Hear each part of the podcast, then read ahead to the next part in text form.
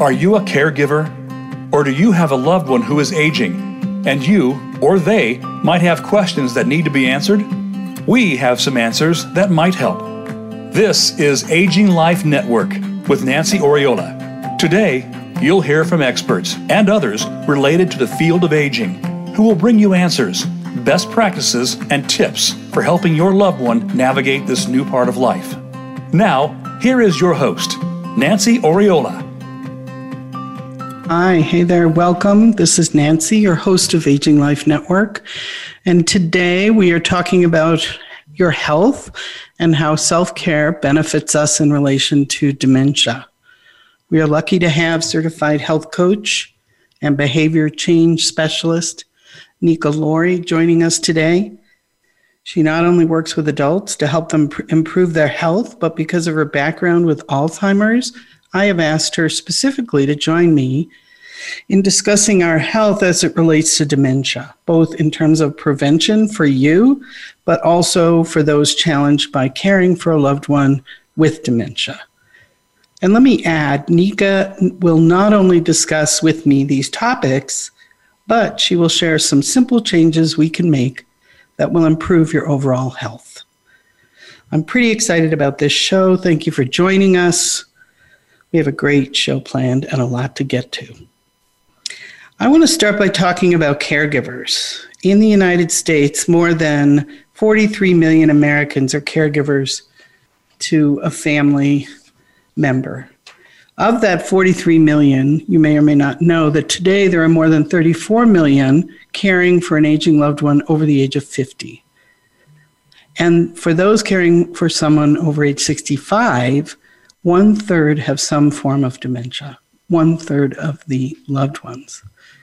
Now, there are several variables that impact the stress and health of these family caregivers, but we have seen consistently in reports that caring for someone with dementia can be significantly more stressful than those caring for someone without dementia.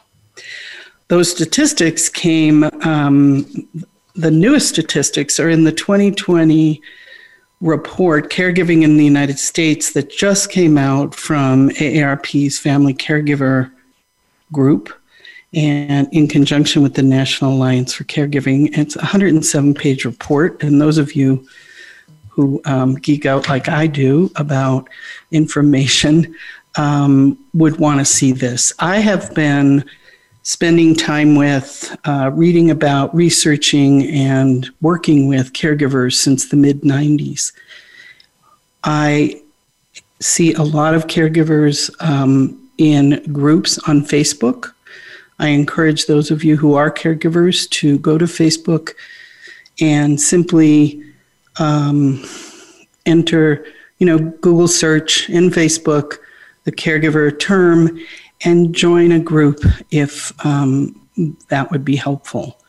What we know is that these folks are exhausted. There's not a lot of help. Uh, many of them don't know what help is available. And their questions um, really tell me that um, they are desperate for information and assistance of any kind. So I want to welcome Nika today. Thank you for joining me. Thanks so much for having me. I'm excited to be here. Yeah, this is a really important topic. Definitely. Um, yeah. So, um, can you talk with us a bit about caregiving for those with dementia and the overall impact on their health? Yeah, so just to give you a little background about myself. So, I spent nearly a decade working with the Alzheimer's Association in New Mexico. And uh, throughout my time there, I was able to interact with a ton of family caregivers and individuals with dementia, um, whether that be Alzheimer's or other types of dementia as well. Mm-hmm. And the mm-hmm. thing that I really saw throughout that was just the unrelenting amount of stress that not only the individuals with the disease, but especially their family caregivers face on a daily basis. You're looking at you know physical signs and mental emotional signs of um, damage to their body from that ongoing stress. And so um, i'd love to get in um, and talk about that a little bit more definitely. Well i think also um, my research years ago uh, determined that it's not only impactful, negatively impactful on health, but um, it can often be the cause of an earlier death uh, for caregivers. Yeah, I mean, stress really does a number on people's health and it can really shorten lifetime of an individual. You know, and the stress from caregiving comes in multiple forms. It's not just the the stress that you feel inside, but it's the damage that you do to your body through the way you eat, your lifestyle habits, um, lack of physical exercise, hygiene, all kinds of different things. So, yes, definitely.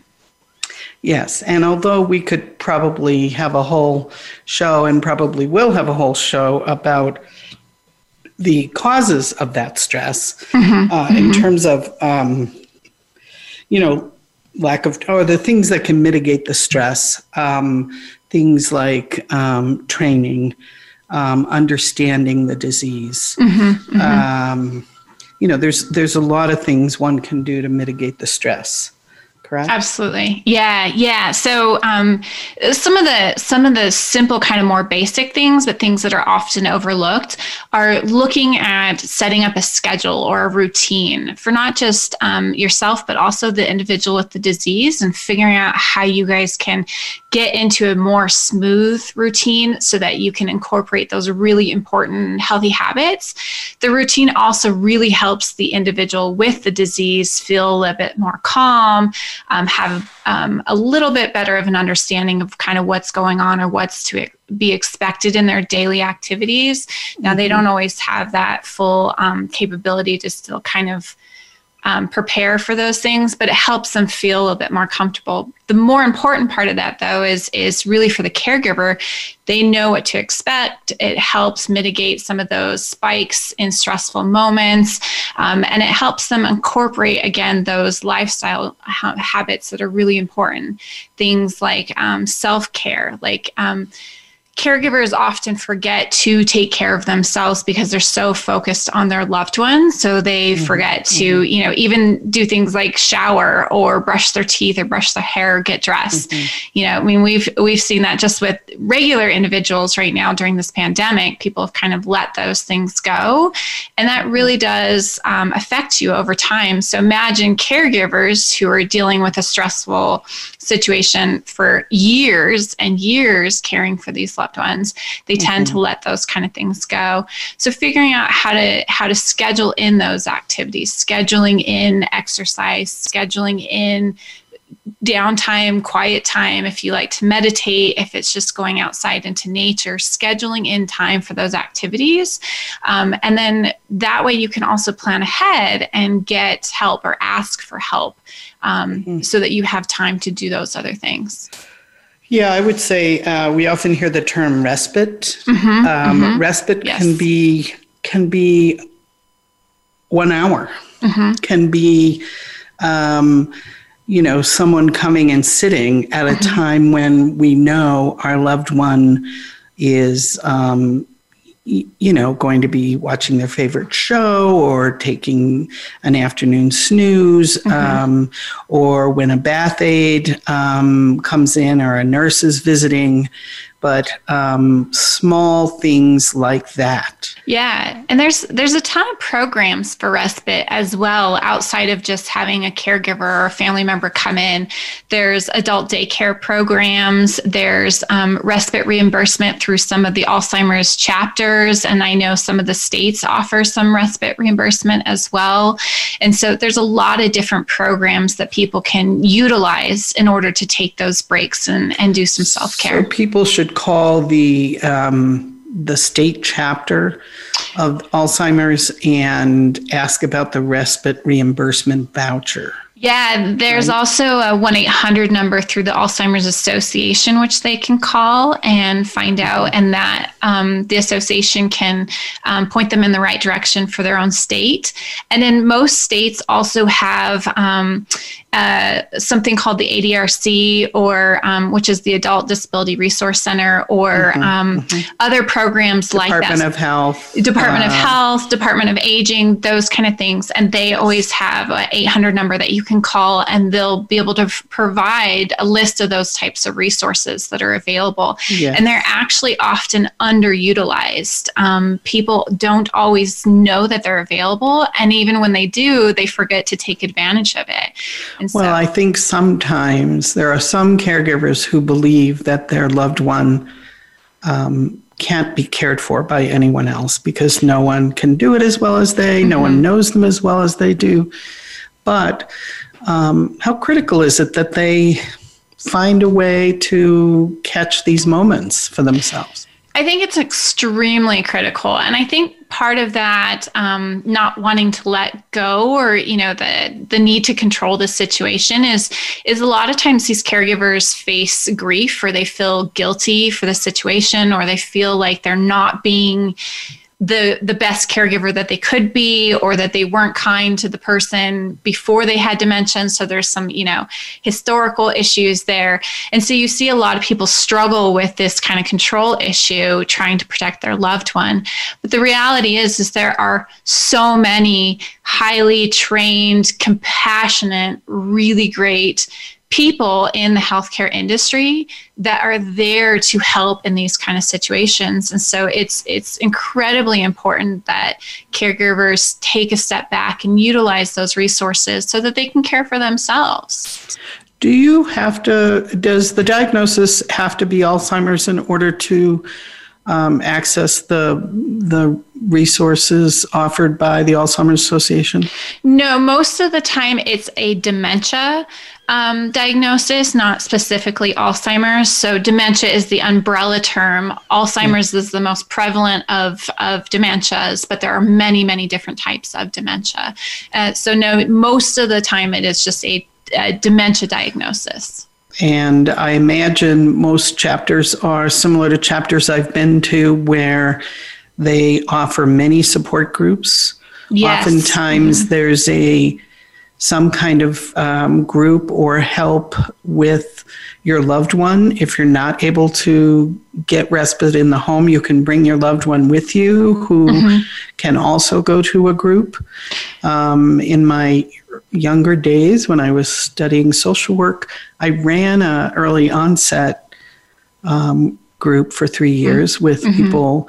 And, um, you know, I was quite surprised then, and that was longer than I care to tell you ago.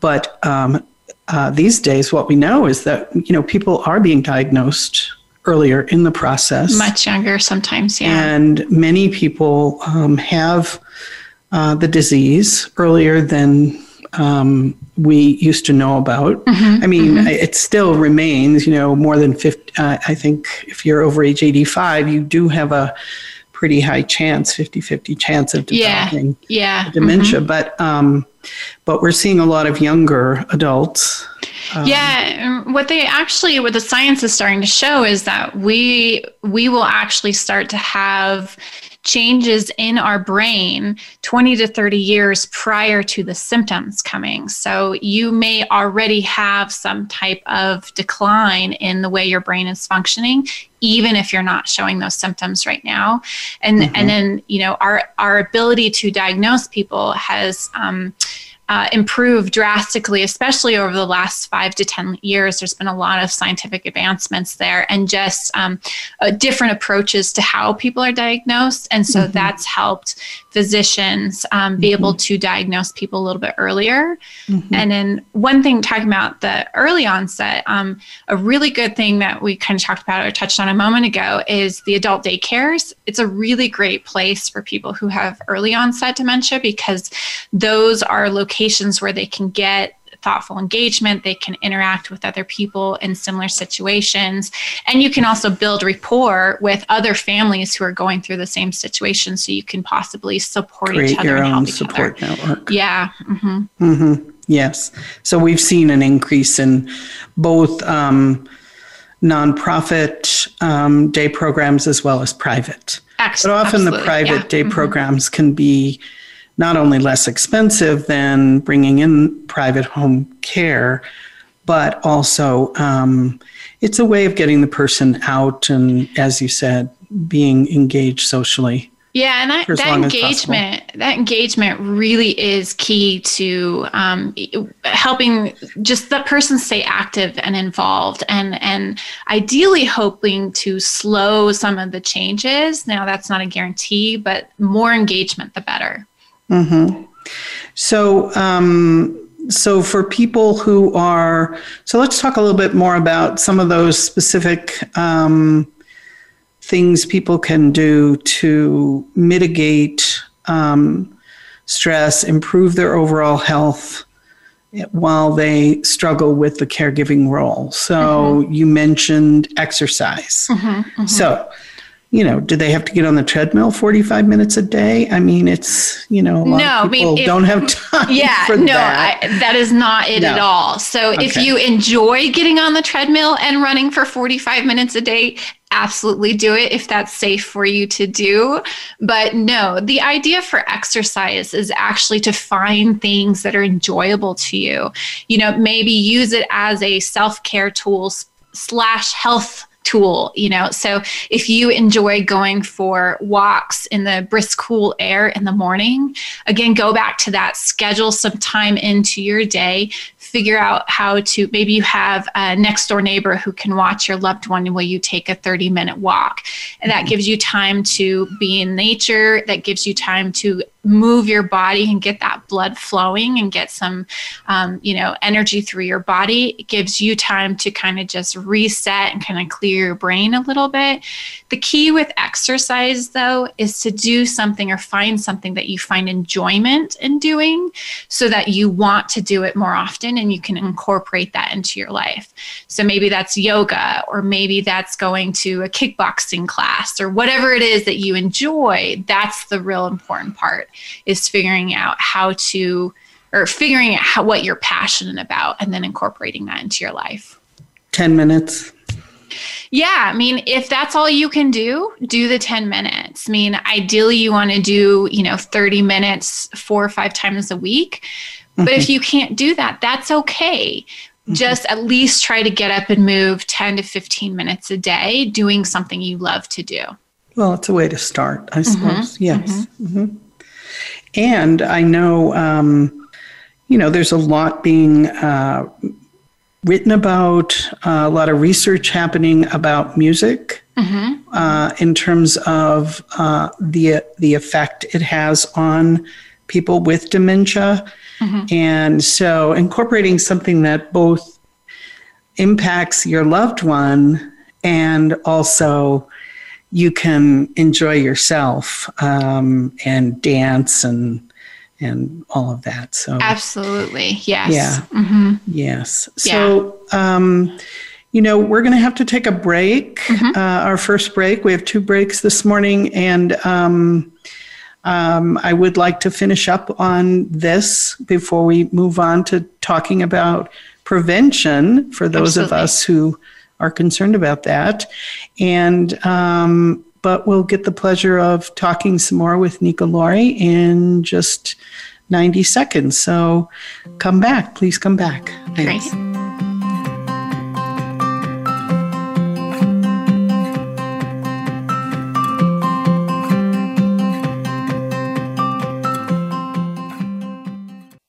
Become our friend on Facebook. Post your thoughts about our shows and network on our timeline. Visit facebook.com forward slash voice America.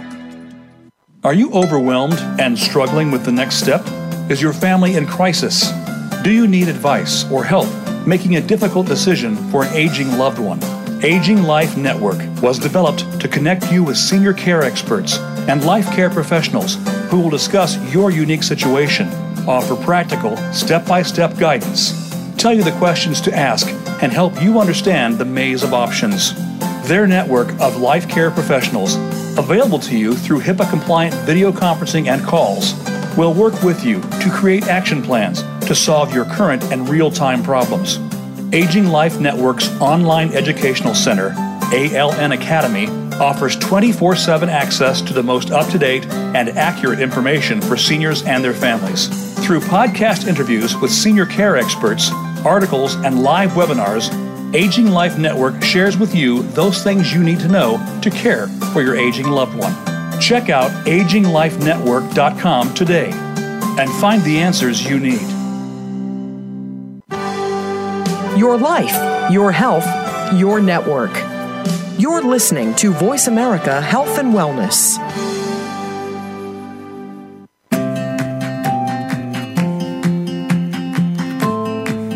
This is Aging Life Network.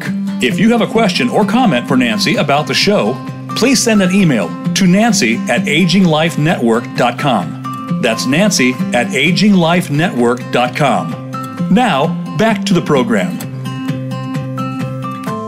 Hi, welcome back. This is Nancy, and I'm here with Nika Laurie, certified health coach and behavior change specialist. We're talking about caregiving and the impact of caregiving on one's health, particularly when we're dealing with a loved one who has a dementia.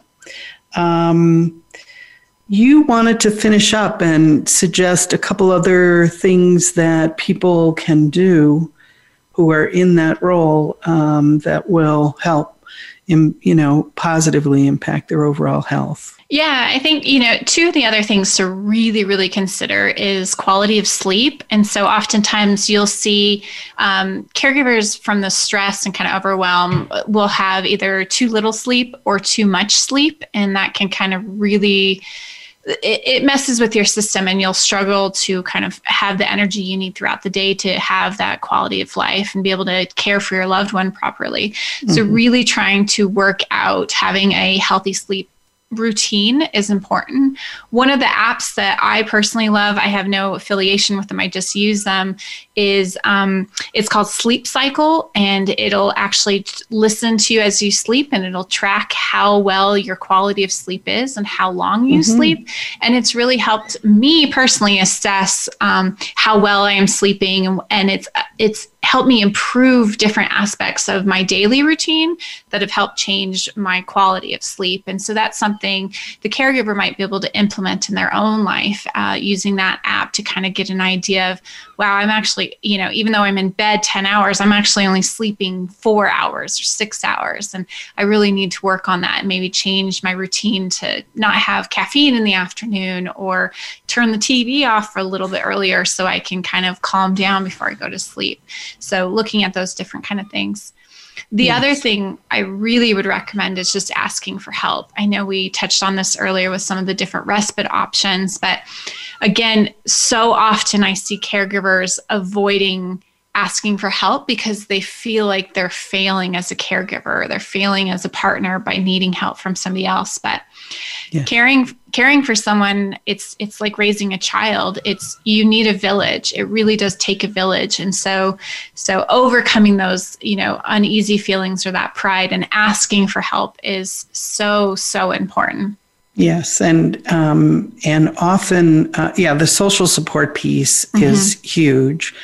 Um, a lot of caregivers feel like other family members and siblings are not there to help, mm-hmm. uh, but often they are not specific in what they um, need help with. Absolutely. And it can be, again, it can be that one hour a week. Mm-hmm. Um, from each sibling. Um, and if the siblings aren't available or not willing, then you turn to the organizations, right?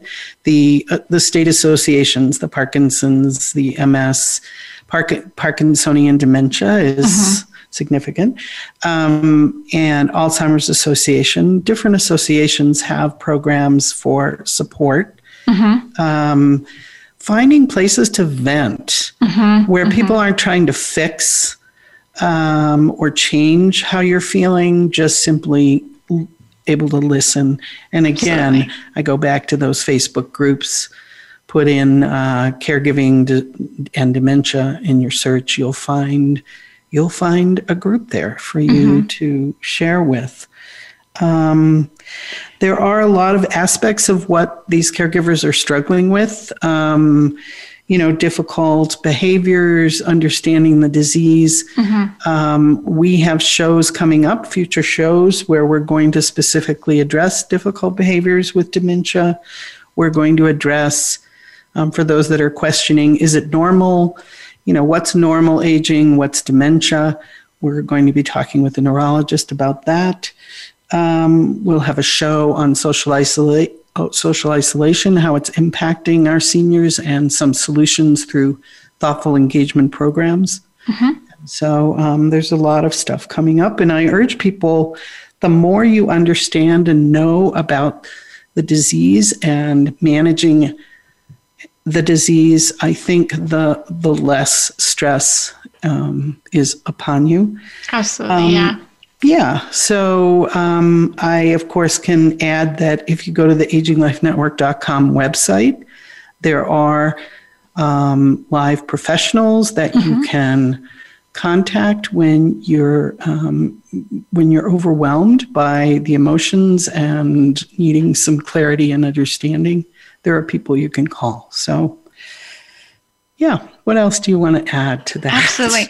Yeah i mean i i'm glad that you touched on the education piece because i think you know like they say knowledge is power and the more you learn to understand uh, you know what you guys are going to face as a family and as a caregiver and and the individual who may be facing the disease you know what the progress is going to look like what those changes are going to be. And now keep in mind it's it's unique and different for each individual but mm-hmm. you can have kind of a general understanding of what to prepare for. And being prepared is one of the best things that you can do because you're able to hopefully prevent some crises from happening. And then when crises do arise, you have a lot more knowledge. So you're able to make those decisions a little bit less.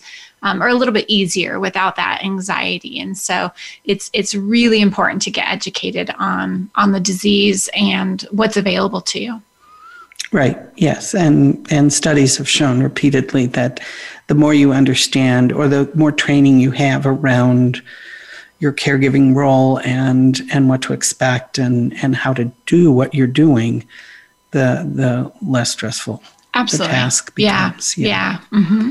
Yes. So. Um, Oh gosh, I, so I lost my train of thought for a moment, which is always scary for me, which makes me want to turn to the prevention yeah. topic. Yeah.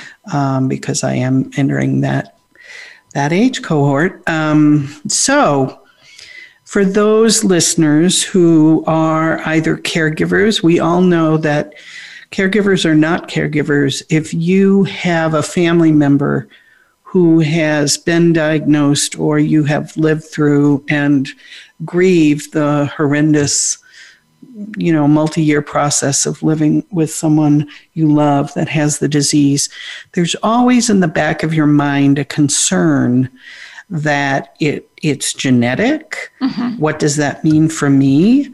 Um, and you know how do is there a way to prevent this thing? And even for those of us who um, had other types of challenges with our loved ones and and it was not a dementia. Um, you know, we we know those of us who understand the world of Alzheimer's and dementia know that it's it's increasing in its prevalence. You know, mm-hmm. it's the mm-hmm. third it's the third cause of death in this country.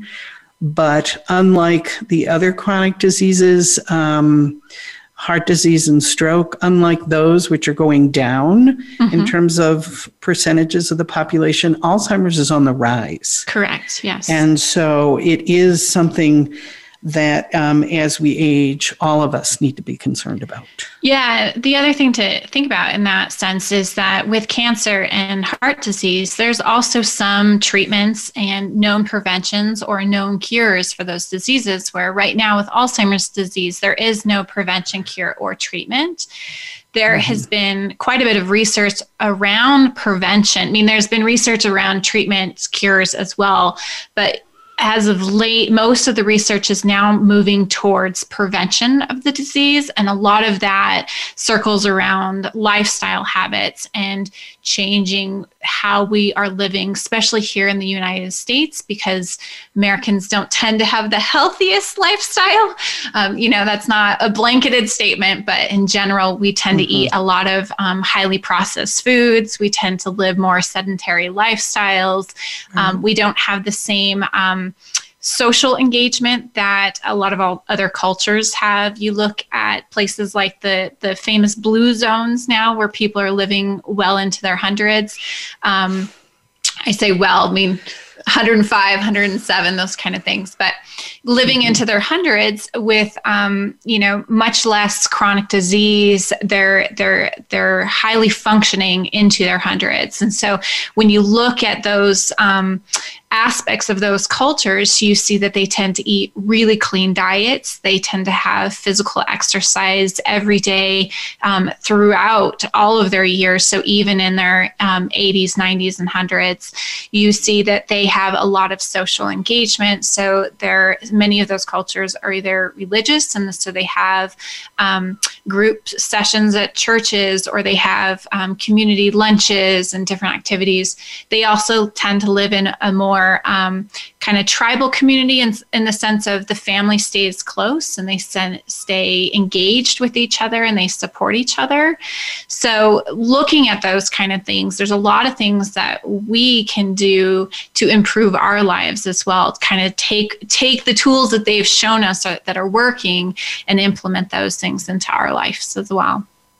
Right. Yes. I mean, for those skeptics out there, you know we're we're aging um, we're living longer mm-hmm. we're living longer because uh, but we have chronic conditions we're living with right and uh, you know modern healthcare and you know drug providers are um, certainly benefiting from the treatment around those chronic issues but like mm-hmm. you said there is no treatment for mm-hmm. alzheimer's mm-hmm. now a lot of folks believe that um, some of the medications that uh, people with dementia are given, and of course, it depends on the type of dementia, and so that's why it's really important to um, to try and get um, some kind of potential diagnosis. Mm-hmm. Correct.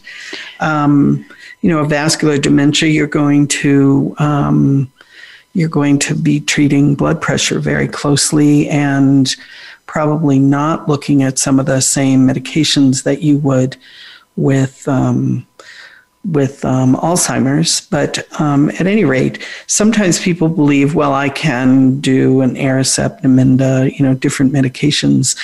Um, I had, I think, um, a sister of an elderly man recently say, Well, I know he's not well, but maybe they've started giving him medication.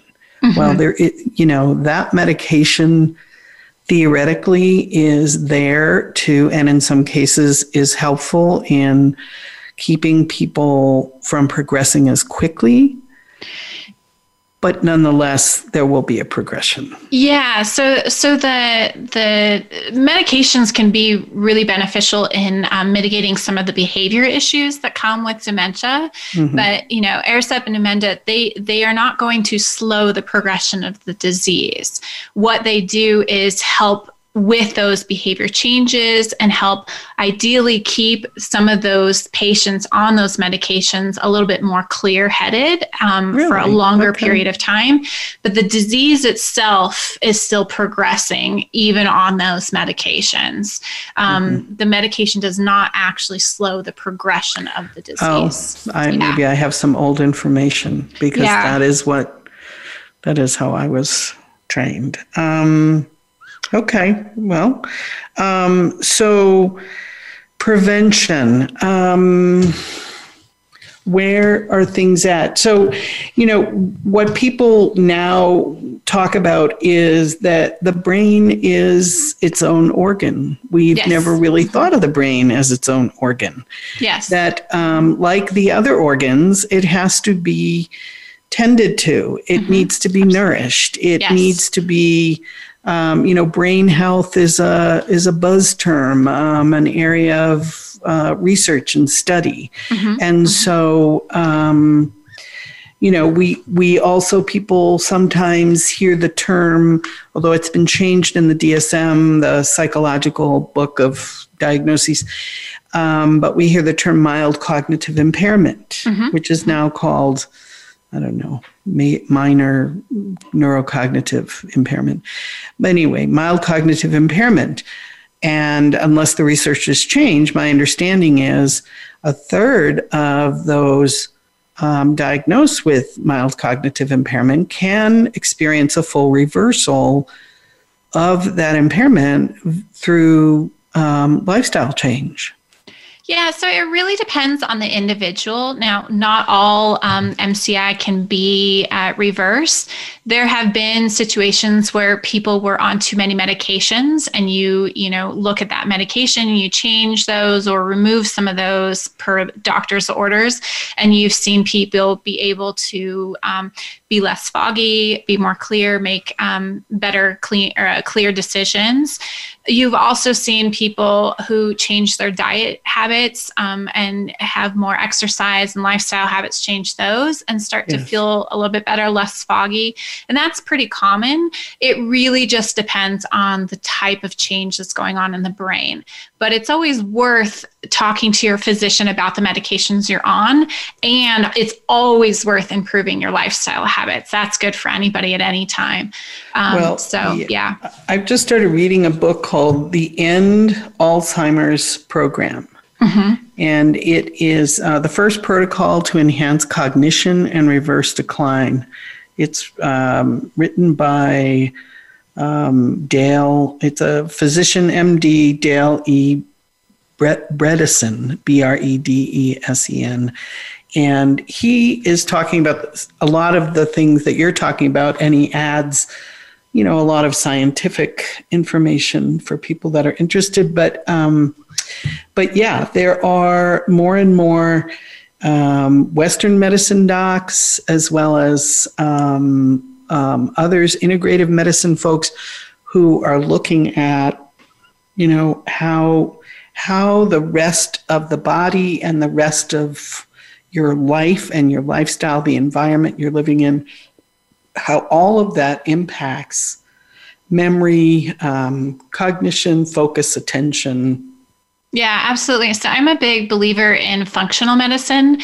And the approach of functional medicine is looking at your body as a full system. You know, it's it's one system mm-hmm. that all works together.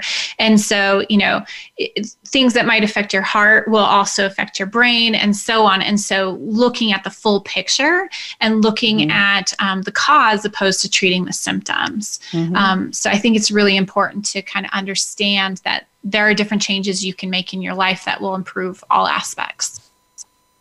Great. Well, I would like to hear more about those changes. Um, and uh, but we are going to have to take another break.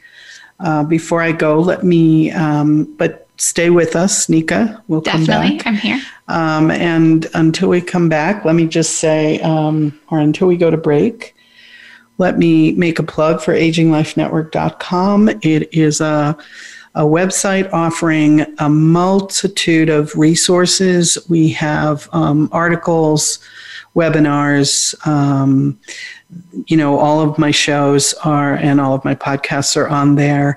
Um, I've interviewed many, many experts over the last few years, so you get to hear that. Um, I also have, there is, we have a um, national group of life care professionals who are experts in the world of aging and the many aspects of it. Folks you can call, and we have you know, there are packages for you and all of that. So, um, enough about that. Sorry, guys. Um, we're going to go to break, 90 seconds. We'll be right back. Thank you very much.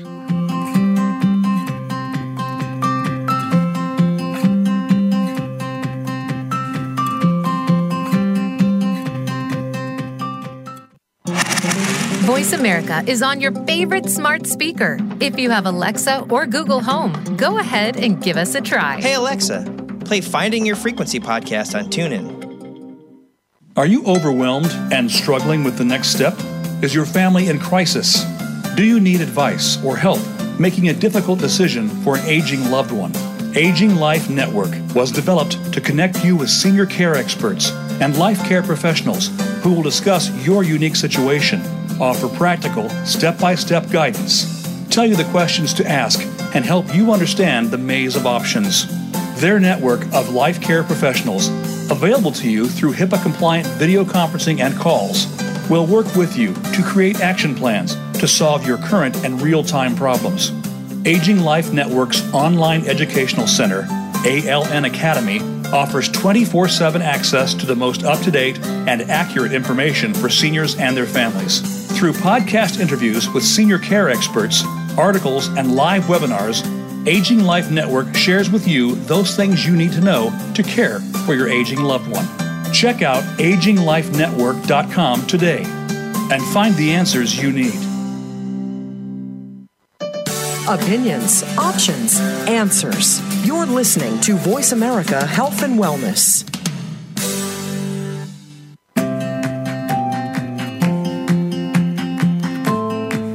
This is Aging Life Network. If you have a question or comment for Nancy about the show, please send an email to nancy at aginglifenetwork.com. That's nancy at aginglifenetwork.com. Now, back to the program. I thank you for sticking with us. I am here with Nika Laurie. I did want to say, um, before I forget, that you can find more information um, from uh, on Nika's website, which is Nika Laurie, L A W R I E, Nika, N I K A, nikalaurie.com. She also has her own podcast um, called Mind Body Music, and she as well interviews experts in the area of health, health and wellness. Yeah. Health and wellness, yes. Mm-hmm. So um, I encourage you to to check out Nika's um, resources. Yeah, thank you, thank you. Okay, so we're gonna we're gonna talk a little bit more a little bit more about. I I, I basically over the break said, okay, I want to hear the health coach. I mm-hmm. want to hear um, what it is we can do that um, you know brings such positive good health into our lives that we can avoid that we can age well i mean mm-hmm. you know the the goal of boomers and i i realize we probably have younger folks as well like yourself nika um, but you know the goal of people as they age really is to um, is to stay as active and healthy as possible until the very last days of life. Right, definitely. Um, and to um, you know to enjoy, to bring mm-hmm. joy, to ha- to have fun, uh, and so um, yeah. So go. Yeah yeah. So, so some, I, I, would say the biggest thing somebody can do right now is to uh, remove highly processed foods from their lifestyle. And so, I'm actually not a big proponent for depriving yourself, but instead crowding out the bad stuff with good stuff. So, you bring in good quality food, um, ideally organic vegetables if you can do it. If not, just get normal vegetables from the grocery store figure out how to cook at home. Um, there are amazing recipes and cooking shows free on YouTube that you can access. There's tons of healthy eating cookbooks out there. Um, get into cooking. Get into you know that that joy of bringing yummy quality food into your life and crowd out some of that processed food. So things like um, you know. Uh, cookies that never seem to perish in the in the cookie t- boxes that we buy or going quickly through the fast food restaurant or drive through because we didn't prepare lunch or hadn't had things ready ahead of time. Um, again it, it, I, I talked about having a routine or a schedule before. One of the things that you can do to help um, mitigate the issue of it takes too long to cook it's too much time it's too much effort is block out some chunks of time where that's what you do is you cook meals and you meal prep so one thing I do is I cook on Sundays and I cook on Wednesdays, and I make um, a big meal, and then I uh, portion that out into a couple smaller meals, so that on uh, Monday or Tuesday or Thursday, Friday, I have um, extra meals that are already prepared and ready, so I can just grab and go. I don't even have to think about eating; it's just ready. Um, so that can help kind of um, help you stay on track and stay healthy the other thing is, you know, on Saturdays, I'll eat at a restaurant, or, um, you know, with COVID, we haven't been to restaurants, but we'll order take home food and and eat it at home. So it's not completely depriving yourself it's just changing some of those habits changing you know so you look at eating you know like an 80 20 kind of situation where 80% is whole healthy clean foods in your life and 20% mm-hmm. percent mm hmm are the foods that are just fun and maybe junk food but you know ideally the cleaner versions of junk food but you mm-hmm. know you, you, really try to kind of balance that out um, Another thing to really consider when it, when you're looking at prevention specifically with Alzheimer's disease is there's been a lot of research around the Mediterranean diet and um, the benefits of the Mediterranean diet really supporting mm-hmm. um, uh, or avoiding mild cognitive decline. And so, mm-hmm. part of the things that come from Mediterranean diet is that it's really clean, healthy vegetables there is still meat, but they're smaller portions than we're used to here in the United States. So yes. maybe like the size of the palm of your hand is a good yes. size for a piece of meat. Um, you know, but then you maybe want two palms um, for the vegetables on your plate.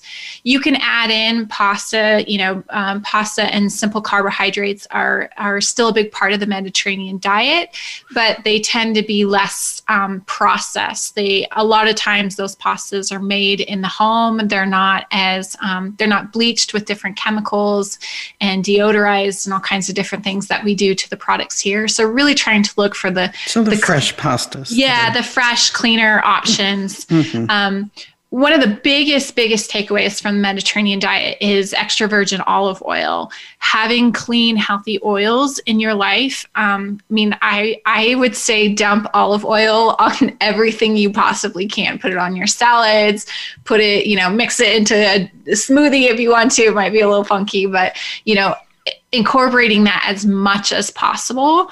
Mm-hmm. and when you look at um, extra virgin olive oil you really want to get extra vir- extra virgin and um, um, uh, I'm drawing the blank. Um, organic. No. Organic is great, but um, cold pressed as well, and so um, uh, it's just a higher quality option for olive oil. So, so incorporating those clean oils into your life. A couple other clean oils would be um, avocado oil or coconut oil if you're interested in that. Um, some of the issues that we're seeing with other oils, so uh, vegetable for vegetable oil, for example, tends to be um, a dumping ground for kind of all types of oils that are kind of left over. And then those oils are also they're bleached they have chemical they've been through chemical processing and they have um, they've been deodorized and that can cause a lot of um, degradation to the oils so you don't have as much nutrients. You don't necessarily know what type of oil you're getting. So it's a good idea to try to kind of avoid those things if possible. So um, simply so googling the mediterranean diet. That's yeah Med- mm-hmm. mediterranean diet is a really really great place to start. Mm-hmm. um, and then the other thing, if you want to just kind of start doing real simple steps, is try to cut down on some of the simple carbohydrates in your life. Now, you don't want to cut out carbohydrates like vegetables and fruits, those are always quality, and you really want to have as much of that as possible in your life. But trying to mitigate some of those um, carbs that we have every day. So instead of having bread with every meal or having a big bowl, bowl of pasta three times a week, maybe just do it once a week. Or even rice, white rice. Yeah yeah, and there's there's debate on rice and white versus brown and those kind of things. So mm-hmm. it's still kind of you know the the research is still kind of out there. Um, again, it's not about totally cutting it out of your life or depriving it, but it is about um, having it as a special occasion or you know trying to lessen the amount that have you have in your life one reason that you want to do that is because simple carbohydrates will um, uh, spike your insulin. Exactly. Mm-hmm. Mm-hmm. Yeah, and there there's there's a lot of research coming out now that that's calling Alzheimer's disease um, diabetes type three or type three diabetes, yeah. and so you know so there's a lot of research that's um, connecting the two types of diseases and and right. yeah and inflammation brain exactly. inflammation is yes. what right because um, you know there was a study in Calif- southern california i think ucla they did a study called the 90 plus study mm-hmm. and um, and they asked people to volunteer to do- to donate their brains uh, mm-hmm. for mm-hmm. autopsy mm-hmm. and what they found was um, you know we always believe the plaques and tangles were the cause of Alzheimer's. And what they found was half of the people who um, who had plaques and tangles um, observed in the brain were um, uh, were people had, that had absolutely no symptoms of Alzheimer's. Yeah. And so it kind of blew up that whole line of thinking, and everything has shifted. I mean, drug therapies have shifted. Um, you know, and we're moving more toward what you're talking about, looking at the biochemistry of what's going on in the rest of the body mm-hmm. and how it's impacting the brain. Yeah, there was a similar study to that called the Nun study a couple years ago yes, as well. Yes. Yeah, they saw the same thing that you know, these nuns, um, they all lived in the same environment, ate the same food, had very similar activities. Mm-hmm. Some of them got dementia mm-hmm. and some of them did not. Um, and then um, they looked at they the nuns donated their brains and looked at them same things even the nuns that did not show signs of dementia still had um, uh, plaque and tangles and so what, yeah what i liked about that study was that the people who in their younger life because they followed them throughout their life the people who were i would say quote happier people mm-hmm. had a mm-hmm. more positive outlook mm-hmm. toward the world and toward life were less likely to develop a dementia. I yeah. loved that piece of that study. Um, yeah, the, the other thing about all of these studies is um, that, um, you know, a lot of people believe if I do brain games, mm-hmm. you know, it's going to help me. And um, what we're learning is that it needs to be something very different than what you're Correct. used to doing. You know, I, I like Sudoku, I do it um, often at night. Um, it helps my mind relax. And yet, that is not a brain exercise because Correct. it's the same thing day in and day out. And so yeah. learning a new language would be more beneficial, which Yeah, or we, you know, one of the examples we used to use is learning to ballroom dance because it takes a lot of it's physical activity, but it also takes a lot of coordination and oh, um, nice. uh-huh. thought process um, to, you know, get all the steps correctly. And so yeah, the the better thing to do is to learn a new skill or learn about a new topic. Mm-hmm. Mm-hmm, mm-hmm. So moving the body, um, mm-hmm. same same benefit. Yes. Um, yeah, so it goes back to, you know, the body's a system. So, you know, what's good for the heart is also good for the brain. And so, you know, we keep hitting on the same couple of things. It's moving your body, doing some type of ac- exercise, you know, eating healthy, removing those those processed ingredients, the fast food, the processed foods. Um, and then I, I want to add in again and just drive it home. It really is about sleep as well, because your sleep gives your brain time to kind of clean out all those toxins and and um, right. dirt, for lack so of a better those, word. To, so for those heavy snorers, they really do need to get a sleep study in. Correct. Yeah. Look at doing yes, CPAP and all of that. Mm-hmm. Yes. Um, so we have a couple minutes left. Um, in terms of the world of understanding this disease and prevention, um, what what can you what final thoughts can you offer us on either? I think the biggest thing is just to start small. I mean, if you are going to try to turn your whole life over, you're going to get overwhelmed and scared and probably not take the next step. But if you can break it up into small little steps and start making those changes, they will build on each other and it becomes like a snowball because you, you know, got more sleep. You're like, "Oh, I want to drink a little bit more water too." And then you're like, "Oh, I started drinking this water. I should eat some healthy food to go with the water." And then, you know, and so mm-hmm. it really does have this kind of ripple effect that starts to grow. And so the key really is to start small, do those little baby steps mm-hmm. and and celebrate your wins. Celebrate the positive little things that you have or that you've done in mm-hmm. your life. Mm-hmm. Very good.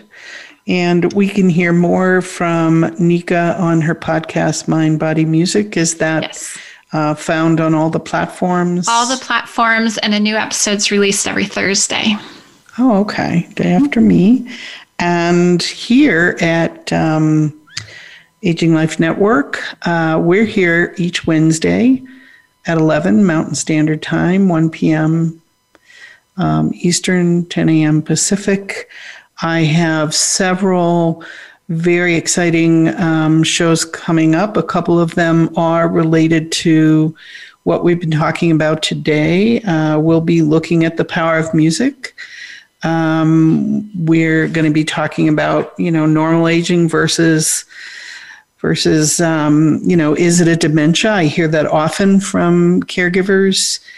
Um, and then good communication skills, developing ways to communicate and manage the behaviors of those um, living with dementia. And then we need to talk about, we'll be talking about in the future, um, some financial issues, paying for long term care. What's out there?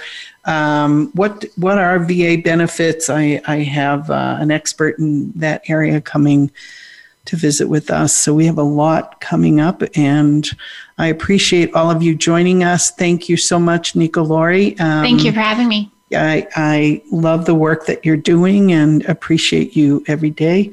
Thank and, you. And um, right back at you. Yeah. So have a great week, folks. Um, check us out, voiceamerica.com, aginglifenetwork.com, or on your favorite podcast. Um, after this show, will be on demand and available. Thanks so much. Have a great week. Thank you for tuning in this week to Aging Life Network. Please join host Nancy Oriola for another edition of the program next Wednesday at 1 p.m. Eastern Time and 10 a.m. Pacific Time on the Voice America Health and Wellness channel. We can't wait to talk again.